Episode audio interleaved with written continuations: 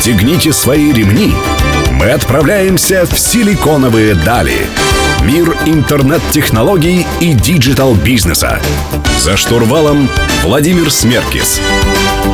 При поддержке агентства Digital 360. Добрый день, друзья. Сегодня среда. В эфире программа «Силиконовые дали» на Мегаполис 89,5 FM. Меня зовут Владимир Смеркис. Сегодня мы говорим про оцифрованный мир. Новый с Олегом Кравченко, заместителем генерального директора КРОК по комплексным проектам. Олег, добрый день. Добрый день. Олег, а что за вид ресурса новый такой, цифра или цифра? А, почему она имеет какую-то ценность и что она из себя представляет? Ведь все мы привыкли к классическим видам, э, видам активов, золоту, деньгам, нефти и так далее. Э, ну, давайте много раз мы слышим цифры, это новая нефть, э, это новые деньги, это новый мир. Почему новый? Ну, не такой уж и. Во-первых, цифра существовала всегда, и мы вместе с вами с ней жили. Просто была цифра и чуть-чуть аналога. Сначала чуть-чуть аналога, потом чуть-чуть цифры. Но, как всегда, мы вместе с вами... Мы учили математику. И многие технологии, которые мы видим с вами сейчас, они не новые для математического аппарата. Да? Они проходились в вузах, мы их учили в школе, мы их знаем по физике. Тем не менее, сейчас просто технологии дошли до такого состояния, когда использовать цифру не просто удобно, это необходимо. Более того, обратите внимание, есть поколение людей, которое родилось уже в условиях цифры. Они не знают про аналоговое ничего. Ни телевидения, ни телефона с дисками, которые надо было крутить, и звонок, который приходил неизвестно куда, и он звонил одиноко сам телефон, и вы не знали, что он звонит, потому что вас дома нет. Теперь телефон с вами, смартфон с вами, цифра там. Три часа своего времени вы можете проверить на своем айфоне. Три часа своего времени в среднем вы проводите в телефоне. Вы в него смотрите, работаете. У меня, у меня показатели, к сожалению, в два с половиной раза хуже. Хуже больше, хуже меньше. Больше. Хуже больше. больше. Ну, в среднем 3 часа. Это такая нормальная статистика, это нормальный рабочий э, аппарат. Почему? Потому что цифра, да, потому что еще удобно. Информация двигается быстро, мы хотим быстро с ней работать. И цифры это не только новые, мир, новые деньги, потому что как бы, это социальные сети. Нет, это предприятие. Это управление предприятием на совершенно других принципах. Это мгновенная реакция на какие-то события. Это событийное мышление. А, это, в конце концов, искусственный интеллект, который помогает в каких-то процессах. Смотрите, вот э, цифры это в том числе и деньги, да, криптовалюта. Ну, криптовалюта. В том числе. Том числе. В криптовалюту я верю, как бы, ну, не очень, да, вот в технологию блокчейна я верю очень хорошо. Ну, совсем недавно ко мне как раз приходили коллеги из Bitfury, они рассказывали замечательный пример, когда дипломы одного из вузов они э, записывают э, в распределенном реестре блокчейна, и таким образом работодатель, например, получив диплом человека на собеседовании, мог, может проверить, насколько, э, насколько он э, действительно был получен, потому что нельзя ничего стереть, нельзя задним числом ничего записать, действительно технология э, интересная. Но, конечно, в старых э, вот этих таксофонных э, звонках, наверное, была какая-то романтика. Но и романтика, получается, при, э, переходит э, в цифровой мир, да, все эти приложения, э, приложения для знакомств, все эти коммуникации, все эти переписки вместо встреч. Э, многие люди боятся этого. Вот с чем связан страх? У нас буквально меньше минуты остается для этого блока.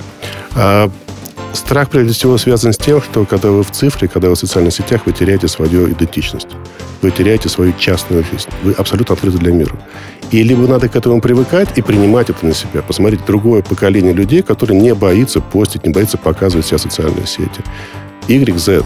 Мы чуть-чуть разные. Да. Поэтому самое главное – это безопасность, связанная с вашим личным privacy. Непонятно, есть ли у нас теперь вообще выбор э, быть в, ци- в цифровом мире или нет, но об этом поговорим в следующем блоке. Друзья, у меня в гостях Олег Кравченко, заместитель генерального директора КРОК по комплексным проектам. Мы вернемся через несколько минут.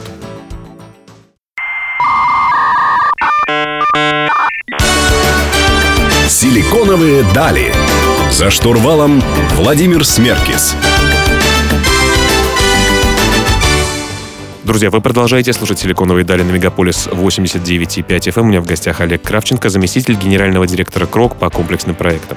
Олег, э, вот переход в цифру. Э, большинство... Мои дети, конечно, уже не знают ничего аналогового, да, им 3 и 1 год, соответственно, э, и вряд ли узнают, только в музеях, может быть, посмотрят. Если говорить про бизнес, если говорить про частных предпринимателей, вообще людей, которые трансформируются, переход достаточно дорогой, наверное, трудоемкий и ментально, может быть, трудоемким э, в плане того, что осознать новую реальность. Э, не знаю, мой отец, например, хотя был инженером всю жизнь, только, не знаю, лет пять назад, наверное, начал активно пользоваться WhatsApp для сообщений. Ну, вот та эффективность, которую мы получаем на выходе, она стоит тех э, страданий, которые необходимо пройти? Ну, во-первых, ваш папа не так уж э, отстал от жизни. Не так уж плохо. Не так уж плохо, да, потому что примерно 5-6 лет это как раз вот бум развития мессенджеров и новых каналов взаимодействия между людьми. А, прежде всего, переход цифры для людей, это правильно вы говорите, это ментальность. Это очень сложно ломается не только внутри самого себя, это сложно ломается внутри компании. Ведь сложно представить, что вы вкачиваете достаточно серьезные деньги, э, меняете организационную структуру, меняете процессы, меняете то, на чем это базируется – покупаете, покупаете консалтеров, которые должны вам помочь в этом плане. И упираетесь в то, что люди не хотят с этим работать.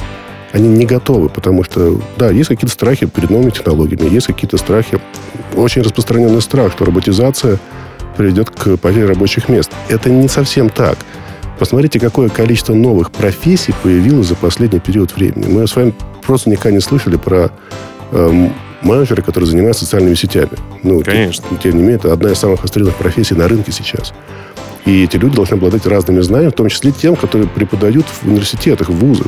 Это то есть, э, безусловный доход, э, что делают э, Арабские Эмираты и Швейцария, по-моему, планируют делать, да, когда, поскольку машины вытесняют людей, ну, одна из, наверное, причин. Это не единственный способ дальнейшей жизни, да, что когда люди просто будут получать деньги за то, чтобы они просто жили. То есть, людям всегда найдется место рабочее, вы считаете, благодаря новым технологиям.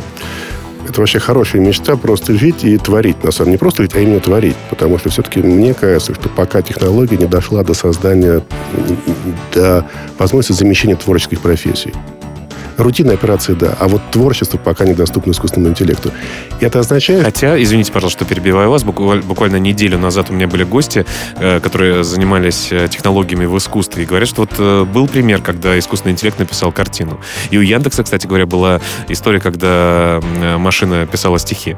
Да, и был пример, когда Ватсон выдал тизер на новый фильм на основе того, что у него существует. Это копирование. Это копирование из собирания из предыдущих созданных шедевров чего-то нового.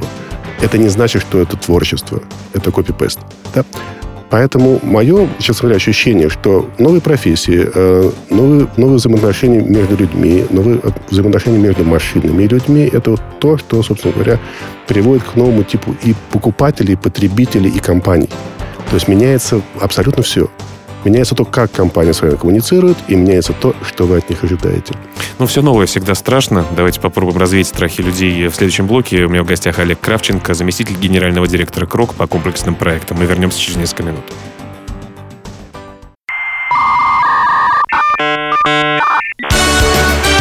Силиконовые дали. За штурвалом Владимир Смеркис. Друзья, вы продолжаете слушать «Силиконовые дали» на Мегаполис 89.5 FM. В студии по-прежнему Владимир Смеркис. Сегодня я беседую с Олегом Кравченко, заместителем генерального директора КРОК по комплексным проектам. Мы говорим про новый цифровой мир. Олег, ну, представим, что, конечно, рано или поздно все уже компании и люди перейдут в наш новый прекрасный мир, в котором мы с вами уже живем. А как меняется поведение людей? Потому что я замечаю, что по-другому, например, люди начинают потреблять контент. Да? Вот э, лонгриды, так сказать, хуже воспринимаются э, журналистские э, ролики, тоже если мы говорим просто про такие банальные вещи, э, в сторону вайнов каких-то, да, переходят, то есть коротеньких роликов смешных, а не длинных э, интервью. Ну, конечно, есть там дуть, которого все смотрят, но тем не менее. Как вообще потребительское поведение меняется с э, приходом новых технологий? Ну, вы знаете, кардинально различаются два поколения. Поколение Y и поколение Z. Прямо кардинально. Поколение Z это те, те, кто родились после 2000 года, насколько я помню. Да, это те, кому сейчас там порядка 20 лет. А y это ребята постарше, это там около 40, там 35-40. Но они абсолютно разные с точки зрения психологии, с точки зрения восприятия информации и с точки зрения ожиданий. А, если, например, поколение Y это поколение, как считают психологи, в большей степени эгоистичное, но, тем не менее, они хорошо воспринимают э, аудиоконтент да, и достаточно хорошо анализируют, но при этом они могут работать с большими количествами потоками информации то поколение Z как раз настроено на другое. Это большой массив информации, разные каналы, очень поверхностная аналитика, и поэтому они более восприимчивы вот к правильно таргетированной рекламе, к правильно таргетированному посылу. Они более реагируют на вовлечение в экосистему. То есть они, в принципе, более экосистемны. И что это значит, э, извините? Это что? означает, что, например, если я хотел бы, чтобы вы были моим э, потребителем, моим клиентом, плохое слово потребить, моим клиентам, например, э, какого-то продукта, я должен сделать вас не просто лояльным покупателем, я сделать вас своим братом, соратником и вовлечь вас в эту игру. Именно поэтому сейчас появилось такое понятие, как геймификация. Смотрите, мы стараемся вовлечь людей в наше сообщество, чтобы они вместе с нами находились как бы в одной команде. Когда я езжу на такси, я получаю определенные статусы, мне хочется проехаться еще. Это, это один из примеров, но тем не менее, если вы людей заражаете, э, люди поколение Z не покупают то, что вы делаете, не покупают то, во что вы верите. Это вот как раз-таки с э, компанией, э, э, про компанию, у которой яблоко надкусанное, да, вот про такую микрорелигию, да? Практически про любую компанию, которая успешна на рынке. Но, смотрите, а как к этому оказалась бы цифра? А цифры к этому очень просто. Так как это поколение в цифре, мы знаем про них абсолютно все как они двигаются, что они смотрят, что они слушают, как они это делают. Мы знаем их привычки, мы понимаем их поведение, можем прогнозировать это поведение и, соответственно, на основании аналитики можем выстраивать конкретные паттерны, с которыми мы собираемся работать. Но звучит манипулятивно очень. А ровно так и есть. Мы сейчас находимся в эпохе, когда вами могут манипулировать на основании тех данных, которые находятся в сети. Именно поэтому страх потери своей персональности и страх потери персональных данных один из самых сильных на рынке. Ну что ж, не развеиваем страхи пока, только их увеличиваем их количество. У меня в гостях Олег э, Кравченко, заместитель генерального директора КРОК по комплексным проектам. Мы говорим про новый цифровой мир. Вернемся через несколько минут.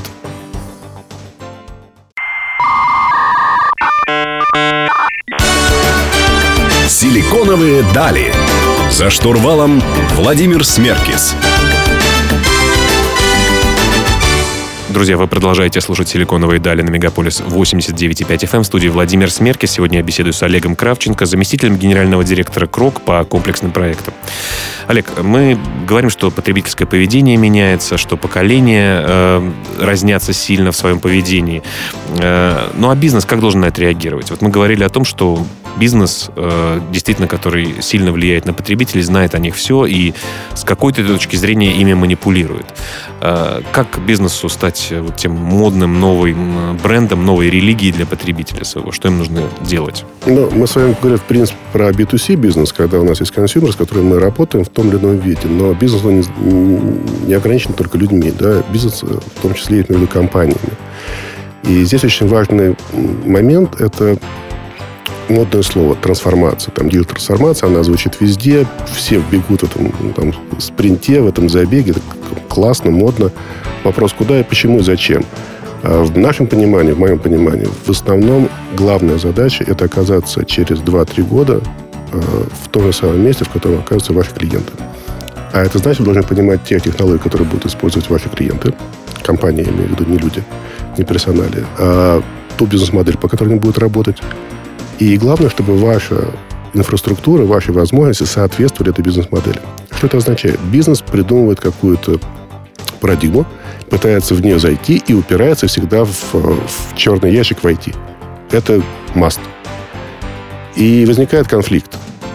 И вот на моменте цифровой трансформации, цифрового забега сейчас очень важно, чтобы ожидания бизнеса и возможности IT сошлись.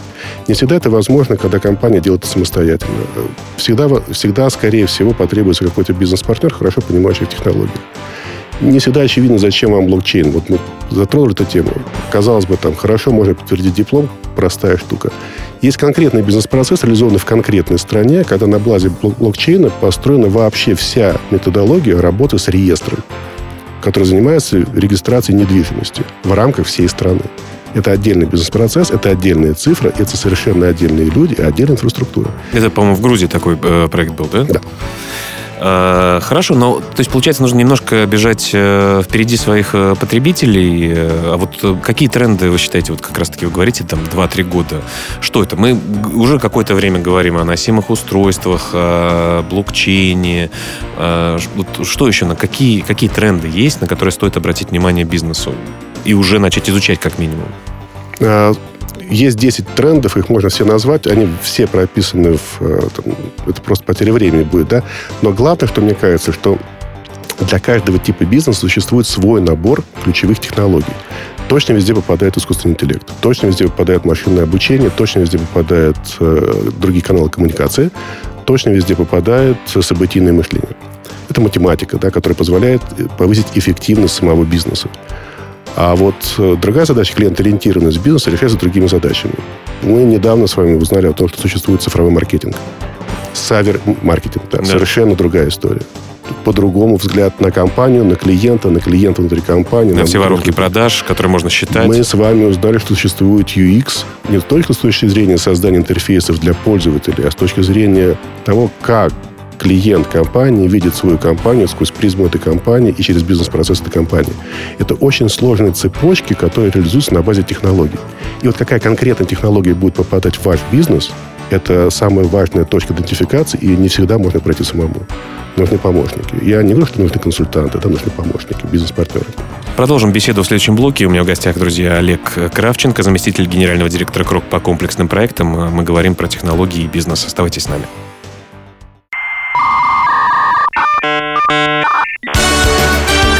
Силиконовые дали. За штурвалом Владимир Смеркис. Друзья, в студии по-прежнему Владимир Смеркис. Сегодня я беседую с Олегом Кравченко, заместителем генерального директора КРОК по комплексным проектам. Э, Олег, ну вот те вещи, которые вы говорите, звучат немножко страшно для малого бизнеса, и кажется, что вот такие цифровые изменения, цифровая трансформация, digital трансформация, она э, грозит и она возможна только для большого бизнеса. Так ли это? Ну, ну нет.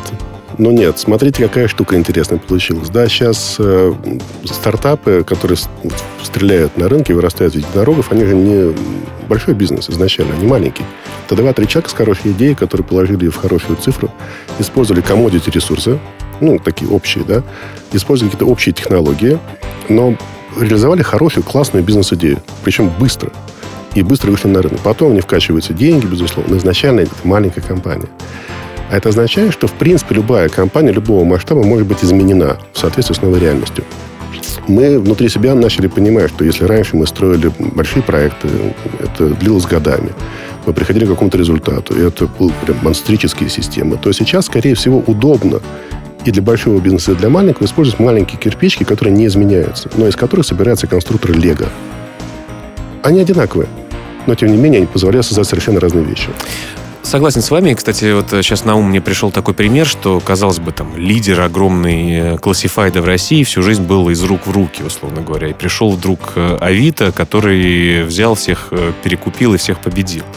А вот почему большим тем бизнесам, э, которые существовали в том или ином сегменте, не всегда удается перестроиться вовремя, быстро? Что это? Бюрократия такая у них? Почему вот Э, я не знаю, Facebook новый, э, Classmates э, перегнал, да, там, условно говоря, оба продукта цифровые, но тем не менее, вот почему не всегда бизнесу, который имел и деньги, и вроде умных руководителей, не всегда удавалось совершить эту маленькую цифровую революцию внутри своей компании? Это вопрос, почему братья Райт смогли полететь, остальные нет. Хотя у них было финансирование, а братьев Райт нет. Это история про то, люди верят в то, что они делают, и возвращают социум тем, что они верят. Это, сказать, это не история бизнеса, это из истории более философии. Но, тем не менее, почему? Э, казалось бы, деньги есть, инфраструктура есть, а добежать до какого-то результата сложно. Мы встречаемся в своих э, там, проектах со своими партнерами с э, большим количеством якорей, которые просто топят бизнес. Реально не дают двигаться вперед. Либо надо строить какую-то бизнес-модель рядом, совершенно это отдельная история. Это финтех, это медтех, это, это иншуранс-тех, это какие-то новые технологичные компании рядом с существующим бизнесом, либо пытаться поломать всю бизнес-модель, при этом не потеряв бизнес. Это тяжелая штука. А что это за якоря такие? Э, ну, в нашей практике есть, ну, сейчас будет терминология на самом деле. В нашей практике есть э, клиент, у которого средний возраст айтишников 60 э, плюс. Есть такие, да? Есть такие люди по одной простой причине. Очень специализированная система, очень уникальные технологии, и они не могут людей убрать ну, они хорошо к людям относятся, но они еще не могут их убрать, потому ну, что... и кадров новых вроде бы нет. Э, именно... Технологию не вырвать. И учить на старую технологию молодое поколение невозможно. И зачастую это является таким, таким серьезным стоп-фактором. А это их единственное такое ключевое важное Это кор-бизнес. Это кор-бизнес. Вы либо его убиваете и строите рядом, либо, либо пытаетесь как-то как поменять. А это иногда очень большие инвестиции. Ну, предлагаю продолжить беседу в следующем блоке. Друзья, у меня в гостях Олег э, Кравченко, заместитель генерального директора КРОК по комплексным проектам. Мы вернемся через несколько минут.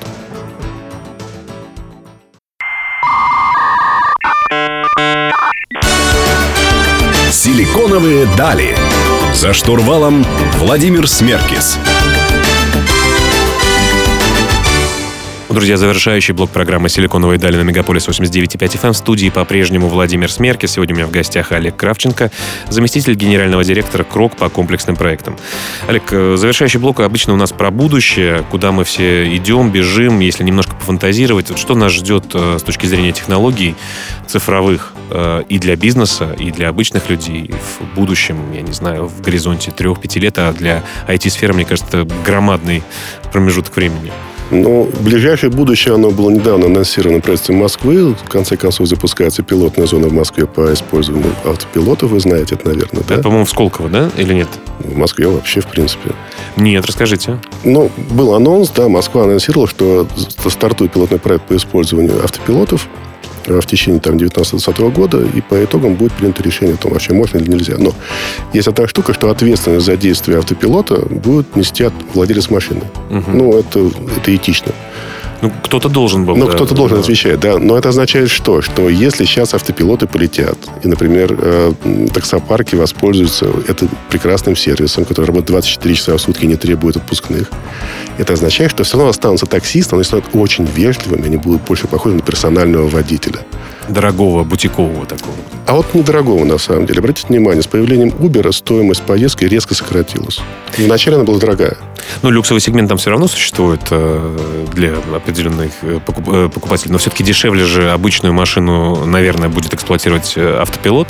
Да, безусловно. Это вопрос выбора, то есть, что вам комфортнее. Кстати, по люксовому сегменту, стоимость люксового сегмента в Штатах, например, это Uber Black, да, сопоставима со стоимостью такси обыкновенного. Но разница, поверьте, драматическая абсолютно. Что значит ближайшее будущее для нас? Это помимо того, что появляются механизмы, которые выполняют нашу работу, помимо того, что появляются автопилоты, э, мне кажется, большим темп, очень высокий темп развития будет у медтеха, у биотеха, у технологий, которые будут облегчать нашу с вами жизнь в виде здоровья. Посмотрите, какое количество денег вкладывается в это. Сейчас мы с вами молоды и, наверное, думаем о том, что жизнь, она, она бесконечна. Практически, да. Ну, да. А она, на самом деле, станет гораздо дольше. По одной простой причине, что поменяются условия жизни для людей. И плюс ко всему медицина выйдет на другой уровень. Если мы сейчас умеем печатать только какие-то одноранговые, э, ну, не органы, а какие-то части человеческого тела, то в дальнейшем мы можем совершенно спокойно, я, кстати, пример Сколково биотеха, да, когда можно будет совершенно спокойно печатать целый орган, и решится гигантская проблема людей, которые стоят в очереди на донорские органы. Это ближайшее будущее. Оно вот не за горами. Это 5-6 лет. Но что его тормозит? Ведь мы знаем, что технологии, которые уже существовали, э, не могут выйти в свет э, из-за каких-то преград. Что это? Юридические преграды, законы в основном? Или почему технологии не движутся быстрее? Или так темп э, очень высокий? Ну, во-первых, это целый комплекс проблем. Ну, помимо того, что существуют этические проблемы, окей, автопилот, какое решение должен принять автопилот в какой-либо ситуации? Задают собачку, ударить другую машину, а в другой машине могут сидеть дети. Если мы отдаем это, в принципе, на откуп человека, считая, что мы там максимально социализированное и развитое существо и принимаем взвешенные решения, то как э, эту логику положить ну, в алгоритм, в машину? Да, это алгоритм. Поэтому это юридические аспекты, это эмоциональные, это философские аспекты. А именно это останавливает. Сама технология, в принципе, может быть готова. Вопрос в том, а насколько это этично. Олег, еще раз спасибо большое, что вы пришли к нам в гости, поговорили про такие глобальные важные темы. Надеюсь, что будущее действительно не за горами. Огромное вам спасибо, что позвали. И я бы хотел от всего сердца поздравить наших слушателей, наших коллег и наших соратников по цеху, по цифре с наступающим Новым годом. Пожелать вам абсолютного здоровья, абсолютного счастья, абсолютной безопасности. Вам, вашим близким. Друзья, я присоединяюсь. Хотел вам напомнить, что вы можете читать текстовые версии интервью программы «Силиконовые дали» у нашего партнера издания «Бизнес бизнесе и технологиях Русбейс. Адрес в интернете rb.ru. Благодарю вас. Счастливого Нового года, хороших праздников. Услышимся совсем скоро.